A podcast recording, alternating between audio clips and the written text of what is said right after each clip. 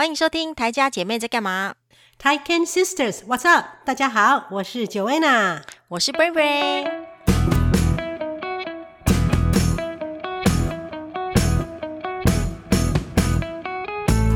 好久不见，我们又出现啦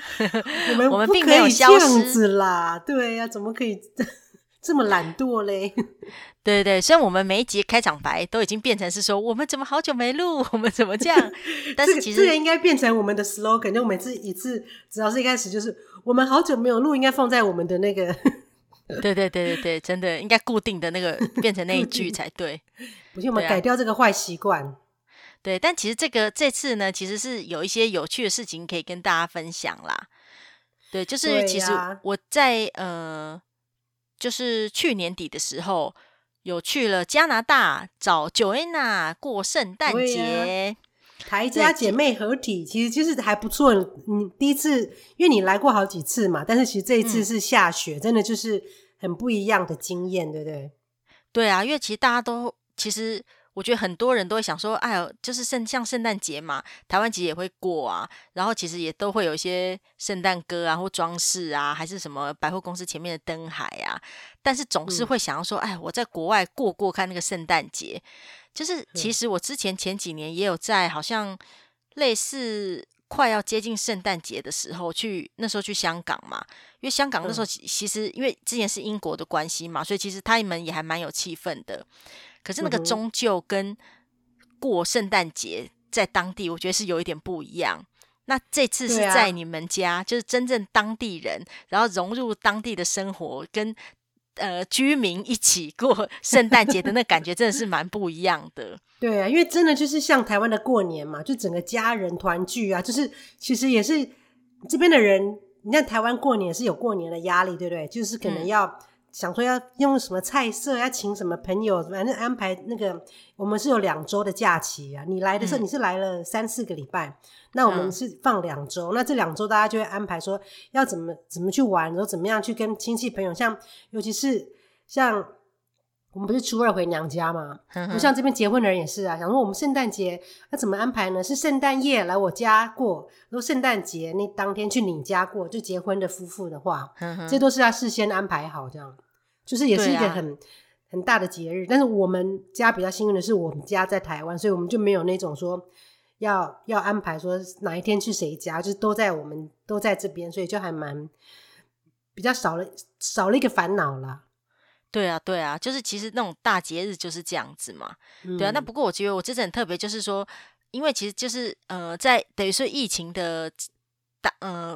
尾声啦，就是去搭飞机这么长途的嘛，然后中间其实就是有一些想说啊，会不会在那个飞机上面会不会得 COVID 啊，还是什么，在飞机上吃东西要怎么吃啊，口罩到底怎么戴啊，还是都不要拿下来什么之类的。那时候其实也是担心了一阵子，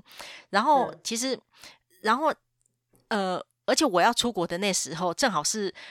就是疫情的，台湾算是疫情的尾声嘛，所以其实就是大家是报复性的旅游嘛，而且那时候是全球报复性的旅游，所以其实机票超级无敌难订的。对，而且大家都很担心，大家都说尽量不要出国，因为行李啊常常会搞丢、然后机场那个人力其实很不够，所以那个时候出国的话都说其实那个风险，不是风险，就是会有变数非常的大、可能飞机没办法飞啊，或是行李会不见啊对对对，就是又担心说啊飞机会不会取消，但是这已经是事后要担心的事，光是在前期就是想说那个机票，你知道就是机票超级难订，因为那时候正好是圣诞节，我觉得要出国的人又特别多，然后有些可能在台湾的华侨还是什么的也会想要回家去过年，就过圣诞节，然后或者出国的，或者是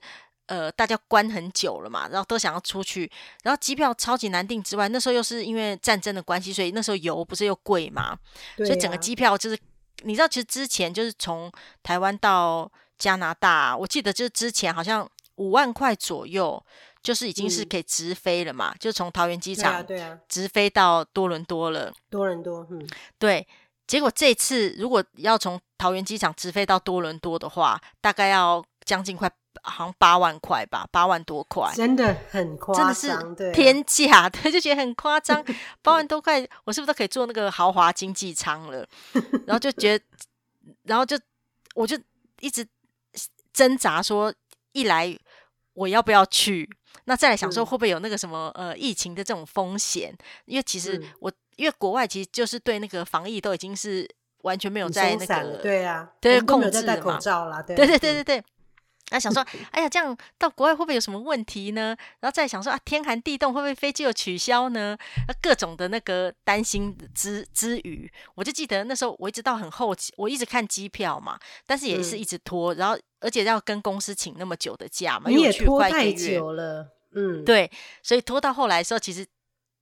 更难定了。然后我记得那时候就是完全你想要直飞你的那个机票，除非你要愿意花8万块，要不然你就只能转机。转机其实有转机有很多选项嘛，好像就是要么就到韩国，要么就是去一些奇怪的地方，要么就是去温哥华，要么就是去美国。后来就是在美国转机的那个机会比较定得到，因为我还要卡一个你们的时间，就是你们要来机场接我的时间，对对，所以我不能说就是啊看到就定，还要卡一个那个就是你们正好也可以的时间，所以就是重重困难之下，本来正成一度是想说就是还要跟公司请假啊，然后这些有的没的事情啊，然后一下花那么多钱订机票，对，但是我就突然想到，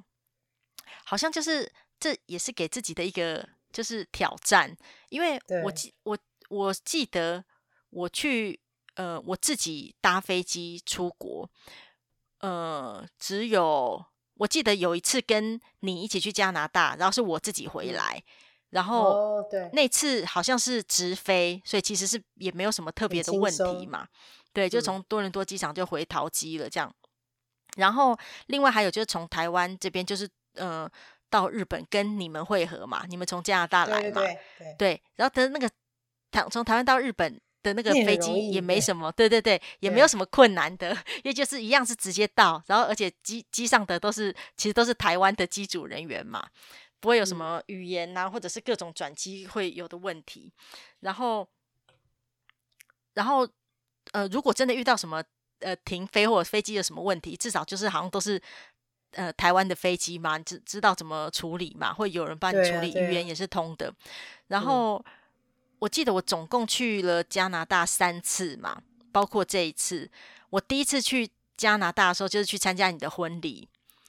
然后第二次那次是大停电，对，我这3次我真的跟加拿大的那个渊源很深，主要都是在搞飞机上面，真的。对呀、啊，你真的很倒霉，真的，你真的差点没办法到我的婚礼，对啊，因为你那个是全美东大停电，对，我真不知道我运气，所以那次是对。对，我真的觉得我运气真的太好了。我去加拿大3次，我第一次去的时候就是参加你的婚礼那一次，然后就是那一次是2003年的时候8月的时候，然后对，那时候我跟你的2个那个朋友一起去嘛，所以我们总共3个女生一起，然后我们就是到温哥华转机，结果那次就是遇到了就是全美，就是应该是说北美有史以来最大规模的停电事件，对、啊，就是被我们遇到了。然后你知道，就是那时候在机场的时候啊，突然就机场一直，我们在温哥华转机嘛，都已经过海关了，就要等转机的时候，就一直广播，我们就大约这样听了，就是好像感觉是有什么事情那种啊。然后就整个就是机场，就你就觉得有一种慌乱，人生突然就瞬间的那种感觉。然后我都还记得哦，然后大家就这样，好像有人就这样奔走来走去啊，然后讲话啊干嘛，然后那广播一直广播，后来我们就觉得大概知道是有什么事情，然后但是又不能这么的确定，然后我们就是问了一些人之后，就还是感觉就不是很明白，因为我们要转机嘛，所以我们一定要知道说再来发生什么事情了。然后后来你知道我就问了一个，我都还记得，我就问了那个我记得我过那个温哥华的那个海关，我就看到他走出来，看他去倒水还是干嘛吧，我就问他，他就是讲中文的他就讲中文，他可能是华侨吧，但不知道是温哥华很多人会讲中文啦，对，温哥华，但他不灵光，可是至少你就知道是什么回事，他就告诉你。然后所以我们那时候就是赶快再就是再到温哥华，可能再出境啊，然后我不是啊，就进去温哥华就找了一个那个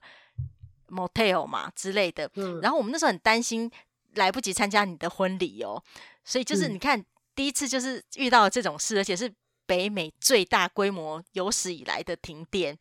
然后那时候影响的是那个美国跟加拿大嘛，我记得那时候隔一天那个新闻那个报纸，那时候我们都还有拿那个机场报纸，那个登的非常的大，就是什么纽约的，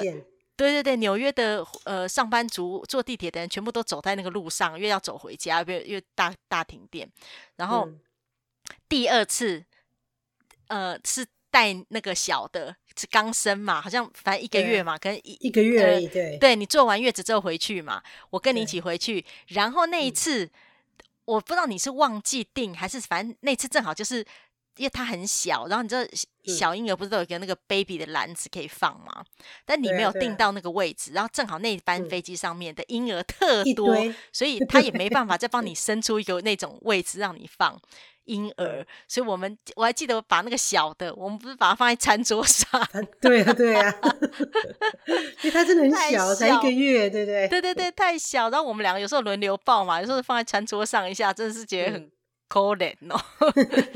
第二次这样，但原则上整体算是顺利的，唯一不顺利的就是小的，但本身他自己又不知道没感觉，那就算了。然后那次我是自己，他们从小都坐飞机都很没问题，对对对对，那真的是好险，他不吵不闹。然后对，我记得他没有什么吵闹，没有像有些小朋友在飞机上一直哇哇叫或很吵这样子。我觉得他们都很习惯坐飞机了，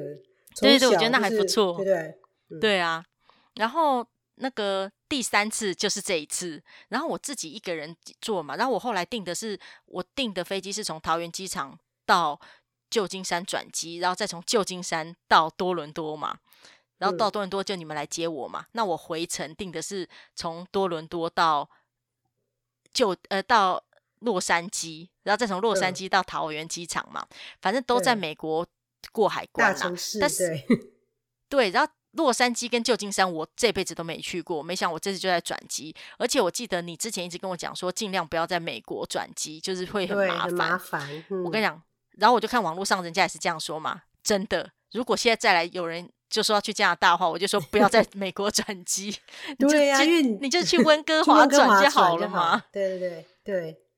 因为你知道在那个过美国海关啊真的比较麻烦嘛，你真的是所有东西都要拿出来啊，然后他们很怕鞋子也要脱啊，对，就是你就手忙脚乱，你就特别忙。而且那个去美国的人太多了，所以你知道排好久，光过海关真的就要等好久好久，那超累的，真的。然后反正我后来还是决定去找你们嘛，因为就想说因为再来，因为公司给假了嘛，就觉得啊蛮好的，难得一个机会，就是可以在加拿大工作，对对对，就是其实但还是领一样的薪水，就觉得还不错嘛，公司给了这个机会。然后就加上我就想要说，那是一阵子我本来还没有要定的时候，你就突然跟我讲一句话，你就说哎呀你要跳离你的舒适圈啊。然后我就突然想说哦对，我要逃离我的舒适圈才对。因为就是其实我从以前嘛，就是大家都知道，就是我其实就是一个比较胆小的人嘛。你还记得那个以前爸爸就是我们，因为我们家是那个比较长形的嘛，我还记得那时候就是因为我很胆小，我从小就胆小，我到长大还是胆小。我还记得我以前对啊，连蜘蛛都怕，对啊，那是虫，但是我就是一个胆小，对任何事都胆小的人。我记得就是那个时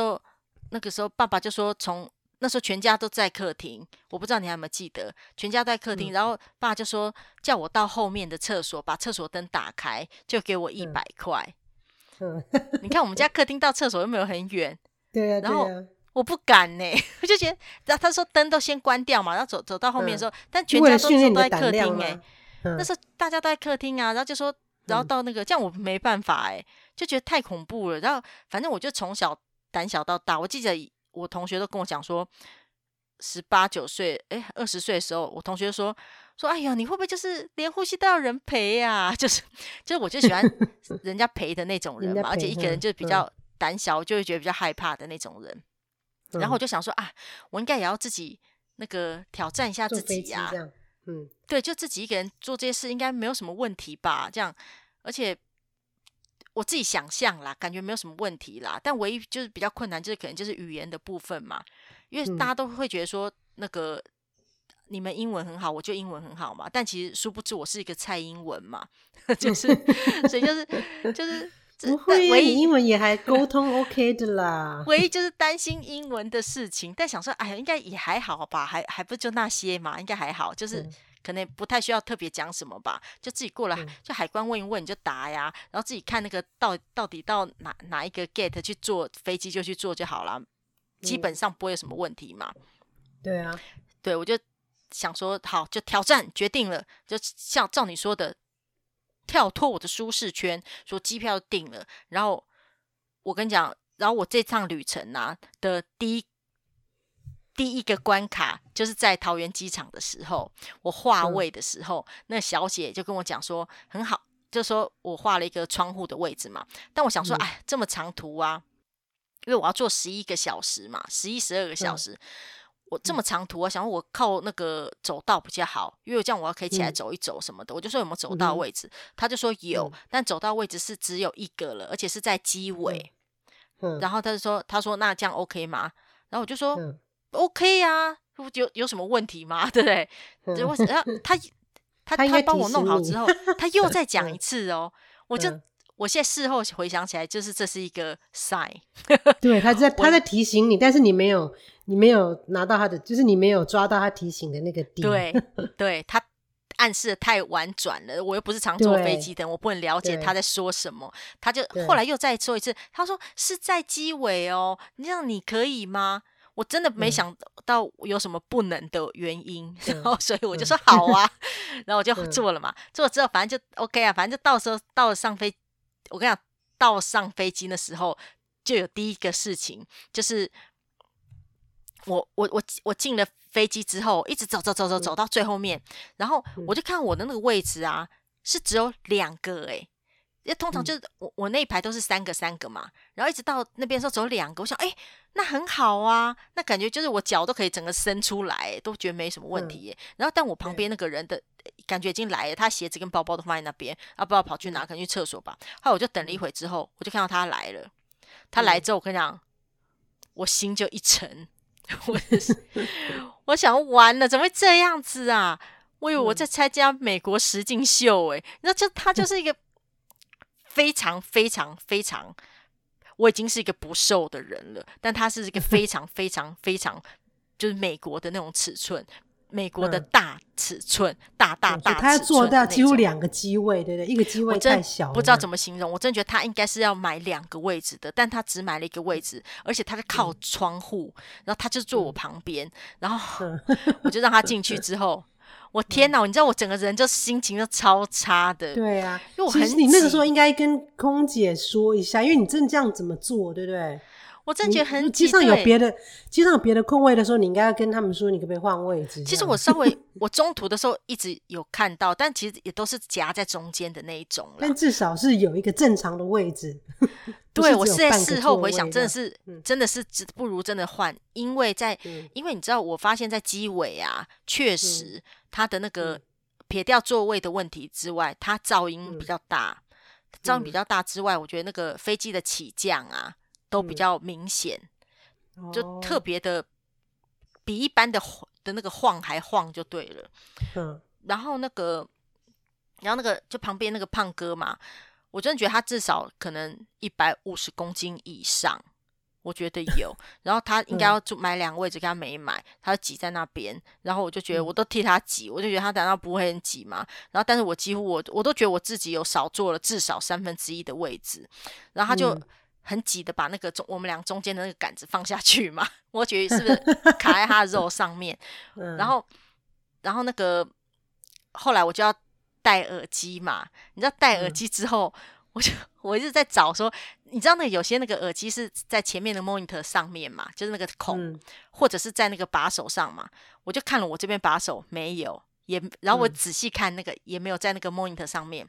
我想啊，完了，在他那边耳机在哪嘞？对，就在卡在他肉那堆的我们俩中间的浮感上面，但那个已经被淹没在他的肉里上面肉里面了。然后我真的是，但我不能不听那个看电影不能不听那个嘛，我就按服务铃，我就问空姐，空姐应该觉得我很蠢，但我是没办法，我就是要这样叫她帮我找出那个 耳机孔嘛。对对对，我说请问这是要插哪里？她说啊这个，她就帮我看一下我这边，然后再看啊是啊在这边，然后就 把那个人的那个肉或手拨开之类的，然后反正就插在那边这样，然后所以他就帮我搞定了这件事情嘛。我就有音乐听了，然后这种 整个路途我都觉得很挤啦。然后因为我就觉得，反正这就是我的出国的第一个问题，就是我这整个十几个小时我是非常挤的状态，而且我真的觉得大家以后有机会尽量不要坐机尾，真的比较噪音比较大，而且我觉得比较不舒适，真的。我就觉得我这十几个小时我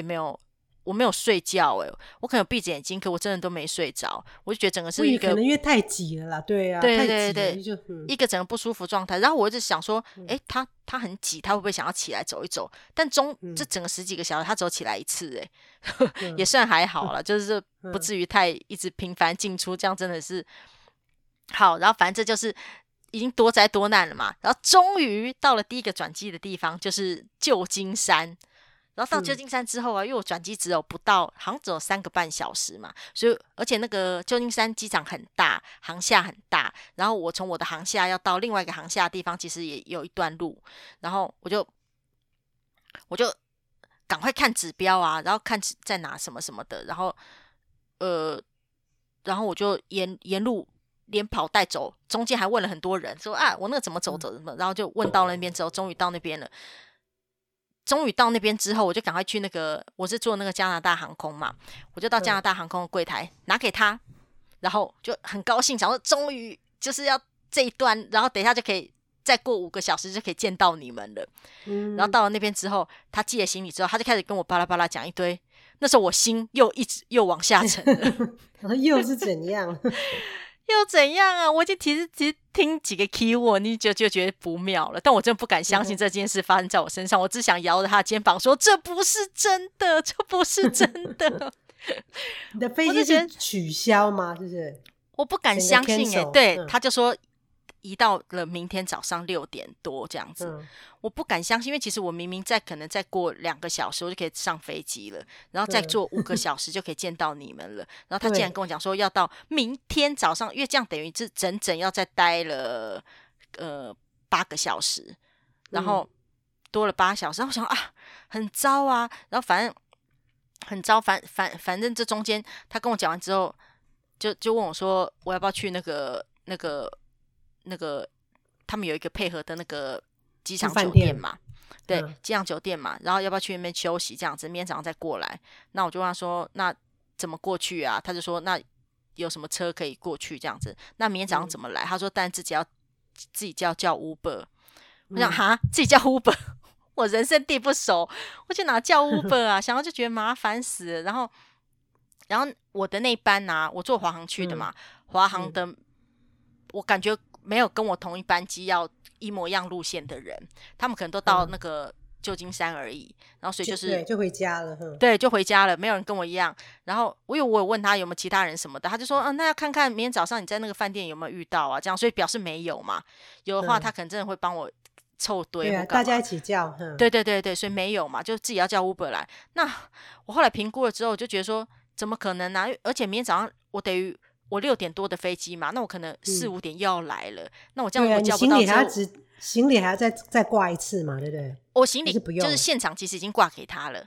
哦，所以你手边都只有一个 carry on 而已，这样。对对对，我就只有拿着我的就是电脑包这样子，然后那是还好啦，不幸中的大幸，要不然后来。反正后来我就在机场了啦，我就开始过我的航站情缘8小时，在那个旧金山机场，我真没想到这种事就是又发生在我身上。然后你知道那时候，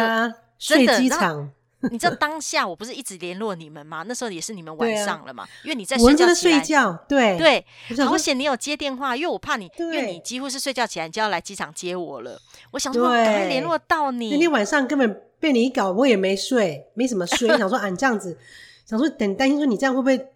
很对人生地不熟的而且你知道吗，隔天啊我们是大风雪的那个预告，对，隔天的天气预告，其实他们说早上天气还好，但是到了晚上下午的时候天气可能会有一个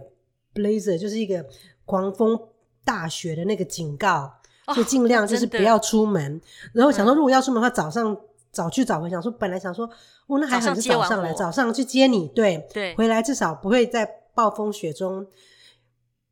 出门。结果呢你的飞机一 delay 以后，我们就是要顶着那个大风雪去找你。开去的路上真的那个路，你知道我们光开去接你的路上啊，路上就看到两三台车在那个 ditch， 就他们就是天雨路滑，不是路天雨暴风雪的时候很多车子会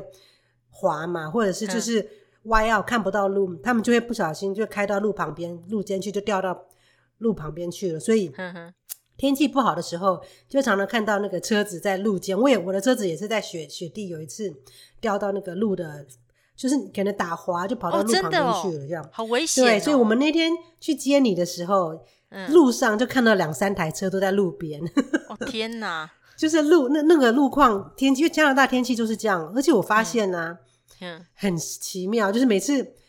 越是要去机场的时候都是那种天气很烂的时候好几次我们也是啊，回台湾或者从台湾回来的时候，我还记得有一次我们从台湾回加拿大，杰西来接我们的时候，整个真的是完全那个大风雪根本看不到路，想说天啊这样怎么开啊，完全看不到路、哦、整个歪到路面也没有。然后因为有时候风有的时候是路滑，但是可能至少还看得到。那天是风雪一大，然后那个风把那个雪吹的整个叫歪凹，整个都白白的看不到、哦、那路也很糟、哦、所以路糟也就算了、你又看不到，那真的是完全好像是几乎是瞎人、哦、瞎子跟瘸子在路上走那种感觉，这样、看不到路，然后路又不好这样。哦天哪，然后可是这种情况你去机场的时候你又一定要去啊，人家在机场你要去接机你要去送机，那还是得去。我觉得好几次去坐飞机都是遇到这种情况，觉得啊还好杰西很习惯在雪地开车的。如果是我的话，我真的是想说哦，我把车丢到路边好了之后就等到那个风雪停了再开可是这种情况真的只好毛起来，就是只能够往前开。这个时候因为我记得刚来说我也是好几次这样开，真的你遇到这种情况你只能够慢慢开，把那个危险那个闪灯打开这样，然后慢慢你就只能够一直开呀、不然你反而在路边反而危险，就是你就一直开一直开，慢慢的开，只能够毛着就是毛起来开这样。所以你那天来说，其实我心里很担心，我说怎么搞，就是个大风雪，就还好你来的时候去接你的时候没想象中的大，接到没有蛮糟，但是你接到你之后来的时候就好多了，那个路面就清了差不多了。所以还记得我们去接你的时候是杰西下课嘛，去接你，然后你回来就已经天黑了，对不对？对对对。然后就帮你买一个那个 Tim Hortons 那个甜甜圈，对对对对对，那时候就觉得很好吃对啊，就是这都是这样。可是你们开那种雪地应该就是应该大家都有这样子的默契，就是都会很慢很小心吧？对对 对, 对, 对。可是我跟你讲、就是有一些那个开卡车的人因为他们卡车座位比较高，不是那个 big truck， 不是那种送货那个卡车，就是一般你知道其实加拿大很多人我很多朋友其实都是有卡车、对，比较大的，对对对，不是那种大卡车、就是、不是送货的啦，一样是不是送货的卡车，但是我们叫 truck、就是因为它就是那个四轮传动，而且比较高。那这些人都以为自己是反正他们开的是 truck， 所以他们就会超车啊，会开的比较快，就觉得被他们吓到。但是因为他们比较稳，他们可以看的也比较远，所以他们通常有的时候会觉得已经白茫茫一片被一个卡车超，就觉得啊，不过也还好，危险哦。对对，但是他们自己不觉得，因为他们自己觉得他们自己的车子很一来是自己他们开那个卡车开习惯了，我觉得真的是一个习惯的问题，这样。对，可是还是很危险。很多加拿大人其实觉得，对，他们觉得冬天开车是就是已经习惯，像我有朋友就是觉得说、加拿大冬天开车很不错啊，很有那个很有冬天的 feel， 北国风情这样、因为他们家都是卡车他们家两台卡车，他跟他先生都卡车，所以他们就是很习惯出门，就是觉得啊就我记得有一次他前几天去多伦多看医生啊，那一天是整个那个加拿大的那个预测就是说尽量不要出门，那天的风雪很大非常的危险，所以那天而且整个那个学校的巴士都停了，然后反正、对，那天是一个很糟很糟的天气、然后呢他居然他说他还是因为有门诊所以他还是开车去多伦多，他说他连他就说他其实他也还蛮吓，他说他也蛮吓的，就是吓、就是不太敢开，因为连他这么厉害他就说哦其实我也是都看不到我也是想说要不是因为这个门诊排了很久他也很不想去，但是他还是去。我说如果是我我一定不会去的，真的是太危险了。他说他还好后来是跟在、他是跟在另外一台大卡车后面哦，因为至少说因为前面那台车可以挡住风雪嘛，所以他就是他至少他跟在那台很大的那种货运车，很大的车，那、那台车就是至少他感觉上其实这个情况下跟在后面的那个车反而是安全一点，因为你看不到路的时候至少你可以看到他的车尾灯然后他帮你挡了风之后你就跟着他的车尾灯就对了、这样对啦，这样反而比较安全，因为他们那个卡车比较大，对对对对对对，还好就跟着他跟着那台大货车回家这样，不然的话他说哦，那天真的好可怕哦！对对，我可以想象，真的很恐怖耶，因为就像那个，就像如果你们那个风雪真的前面整个都白茫茫的，就像那个有时候在台湾不是在一些雾区开车，也是整个都是雾啊，你就完全就是好像什么都看不到一样啊。对对对啊，那种很可怕。但是路又滑。那个时候你看下雪你看不到之余路又滑，路根本看不到线的，就是有时候我想说到底我们开在我这一边还是开到另外一边去，我不知道开在哪边、好恐怖哦因为整个路上就是对啊所以真的只能慢慢开啊，因为你怕说如果开到大家都开在路中间那对面的车子怎么办，对啊对啊，好恐怖哦，所以能够有一台大货车跟他到后面反而是安全的，因为至少那个人家有车子撞也是撞前面那台货车嘛，人家的车子比较大那灯也比较亮，对啊对啊，也比较容易被看到，所以他说还好我跟在他那台后面回家，不然的话他也是很可怕我知道为什么你们常也是会遇那个啦，就是那个坐飞机的时候会遇到，因为就是你们都是过年前后回台湾嘛，都冬天啦，或者回加拿大，对啊，对对对，都是冬天啦所以就特别我这次真的也觉得说就是因为我觉得因为疫情的关系嘛，就是那个机场调度人力不足啊，然后容易班机取消之外，再来天气也是正好这种冬天，然后又是风雪的国家，很容易也是会有取消班机的事情然后我现在就觉得说真的是要把这些事情也要考虑在里面啦，但是我这次没有想到这件事是因为我不敢相信这种事情又发生在我身上你怎么那么倒霉，对啊，你对对对对，越是会害怕担心反而它就发生了我跟你讲这次我还特别带一本书，就有一本书叫做你所担心的事90%都不会发生就是一本畅销书然后我还特别还带了想说啊，就是有在飞机上没事的话可以看，就没想到那一层就被我遇到了对啊对啊，你太幸运了真的我真的太幸运了，然后后来反正就是不得不的在机场流浪嘛，反正就联络到你们了就是觉得说啊，就是好在你有接电话嘛，然后就联络到你们之外然后我觉得机场的那个人也还蛮好心的，就虽然我已经大概了解他的意思了，然后我行李也寄了，然后那个就是要不要去住饭店的那个事啊，他也打电话给他的同事，就是会讲中文的人又在电话里他用他的手机又在电话里又再跟我讲了一次所以我觉得啊蛮好心的，就是让我更了解事情的全貌这样子然后我就知道说原来不是风雪取消飞机，是他们的飞机要维修还是什么的，对耶，我要申请这种情况补偿对，其实你可以申请对去加航，因为你的原因是因为你知道机组员有的时候就是其实主要是可能机组员不够，甚至也许那个机长或机师他们有一定的休息时间嘛，他如果休息不够他也不能飞所以当他们人力不够的时候啊，真的是你也没办法飞啊，但是这个错好像你可以去申请补贴，我记得那个就是那个阿比贝给他们去也是去纽约去年的时候也是飞机也是因为这些问题取消，他们两个都有拿到那个赔偿，好像500还是多少加币对，可以去对对我应该要去申请一下，可以上网对对可以去，因为你的是不是因为天气的关系，是因为他们航空公司的问题所以他们要赔偿，你要申请啦对对对，然后他现场是有给我那个我看一下20块美金总共40块，20块美金2张，就是一个食物券就是我可以到机场里面去买食物，但我跟你讲这样子根本买不了什么东西，机场里面的东西贵的要命。对啊，机场东西是贵的好夸张哦，真的超级无敌贵的。你知道其实我这个人已经对食物的那个range是很宽松的，我比较不会觉得我想吃的东西就比较不会它太贵，我是可以接受。但我跟你讲，我真的觉得机场东西真的贵到一个觉得夸张。对啊，贵到爆。对啊，每次我记得，因为我们带两个小朋友回去，有时候我们就叫一个三明治、一个沙拉、一个饮料干嘛，说结账下来一般这种就想说几百块，结果都是要1000块台币以上。对对对对对对，都是1000块台币以上，就觉得哈，就一个三明治、一杯饮料、一个沙拉，然后一个那种很烂，就是那种也不是现做的，就是一个包起来的一个很无聊的一个就是饼干啊，或者是一个什么面包，就是这样子。你在台湾可能会觉得，或一般别的地方啦，一个小店都不会，那可能就是几十块钱就可以搞定，几十块加币，不是，可能10块20块，但是那边都要5-60块以上这样。对对对对对，真的超级贵。那个美国机场东西真的贵到爆炸，然后反正他给我的钱我就立刻换掉了嘛，但只有换了一个小小的三明治跟一个洋芋片，就这样子。对，超贵的。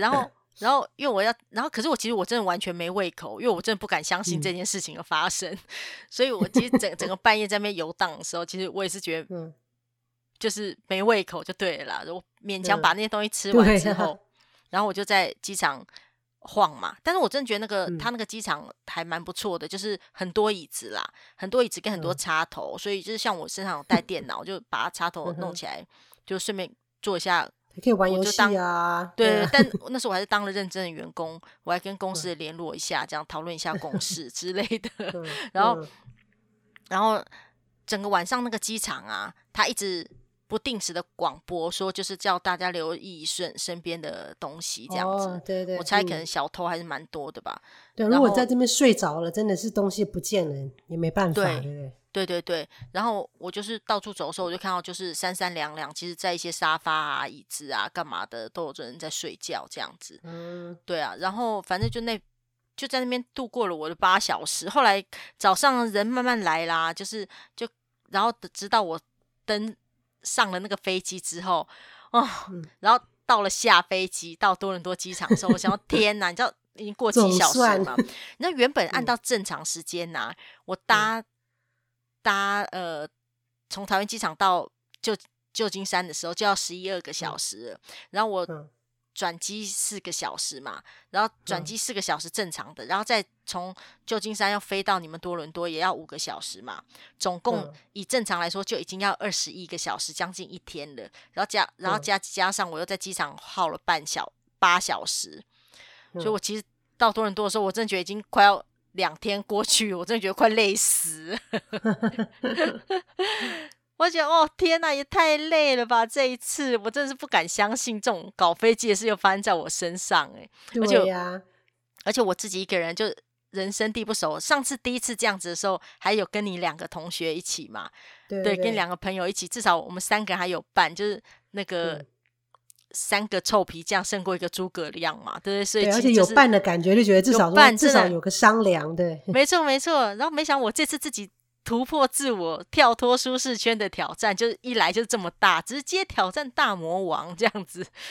然后所以你看，可是到后来是没事啊。没错没错，当做一个很好的经验。很多这种我觉得旅行啊，对，就是这样子。你这种没有意料之外的事情，反而是你事后一个很好的回忆，虽然说不是说美好的回忆，但是是一个很难忘的回忆，真的是永远都忘不了那个机场，对不对？忘不了。而且你想说，你经过了这些事情以后哪有什么事情难得了你嘞？没错，都难不倒我了，真的。重点是，我是觉得说我英文那么烂，然后其实我这沿路怀着一种很忐忑的心情，然后你看这沿路包括问路，然后发生这些事情，有的没的。我就觉得你知道其实我发觉我英文啊，就听力可能还可以嘛，但是真的口说啊，你真的太久在台湾真的用不着啊，真的就是其实说不出口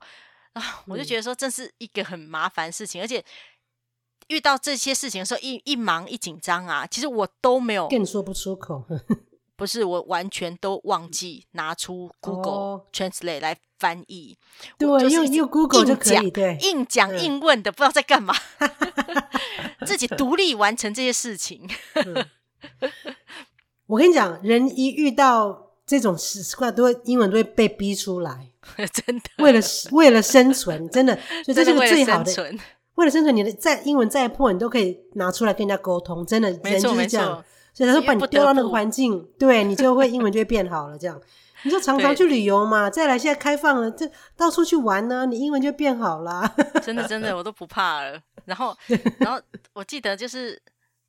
然后你知道，就是我真的觉得去美国过海关啊，哎，真的要等好久，我真的只等好久。我真的觉得下次如果大家能的话，就是要买直飞的，但如果直飞是贵到很离谱当然是不要。可如果真的可以选的话，去加拿大的话，如果去多伦多跟我一样这样的话，就怎样都要买在加拿大里面转机的啦，不要去美国。美国转机真的人太多，你要等太久，而且那流程太繁琐了，真的好可怕。其实你转过一次你就知道，像我们回去也是都尽量多人去温哥华，或者是去东京，或者是那个首尔这样，因为至少亚洲几个城市离台湾近，也蛮容易转机的这样。啊，对啊，但是没想到是这样子啦。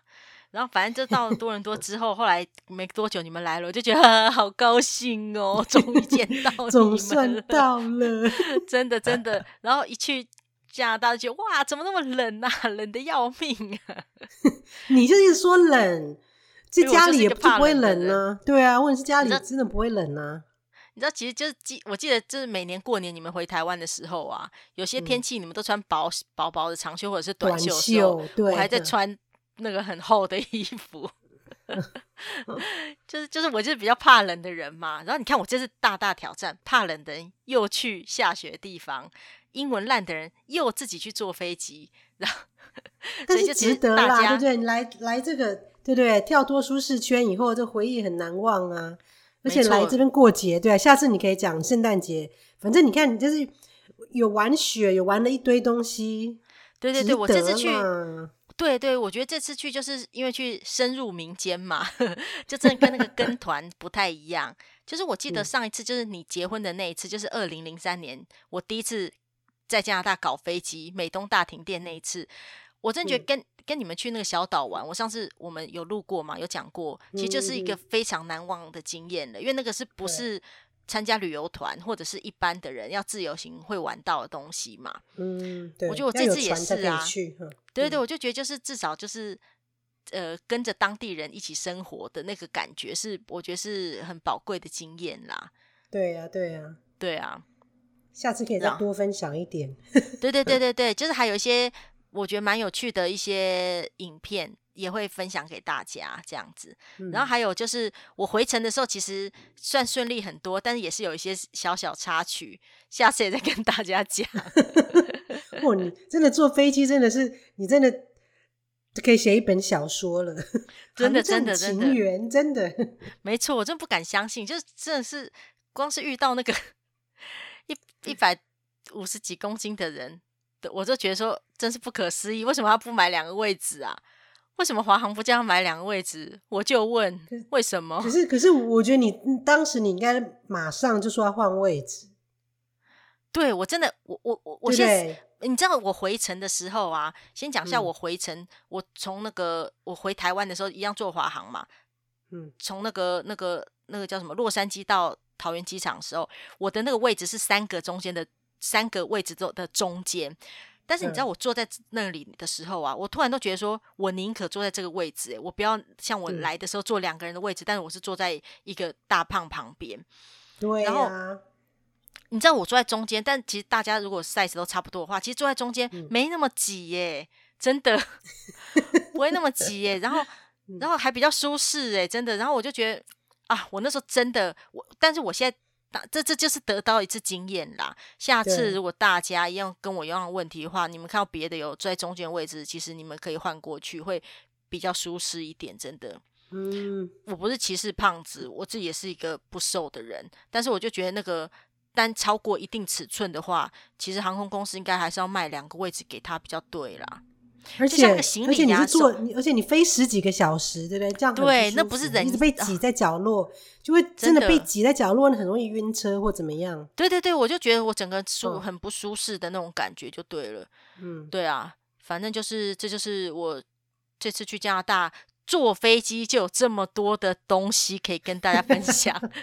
然后我在加拿大有过了将近30天嘛，就整整1个月、也有很多有趣的事可以跟大家分享，下次就带陆陆续续跟大家讲好啦，这次下次不会太，下次就可能下礼拜，不要隔太久了但愿好啦那就这样子啦，那就是下次再跟大家分享咯。喜欢我们的频道记得给我们5星评价，然后分享给你的朋友，就这样子咯，拜拜，拜拜。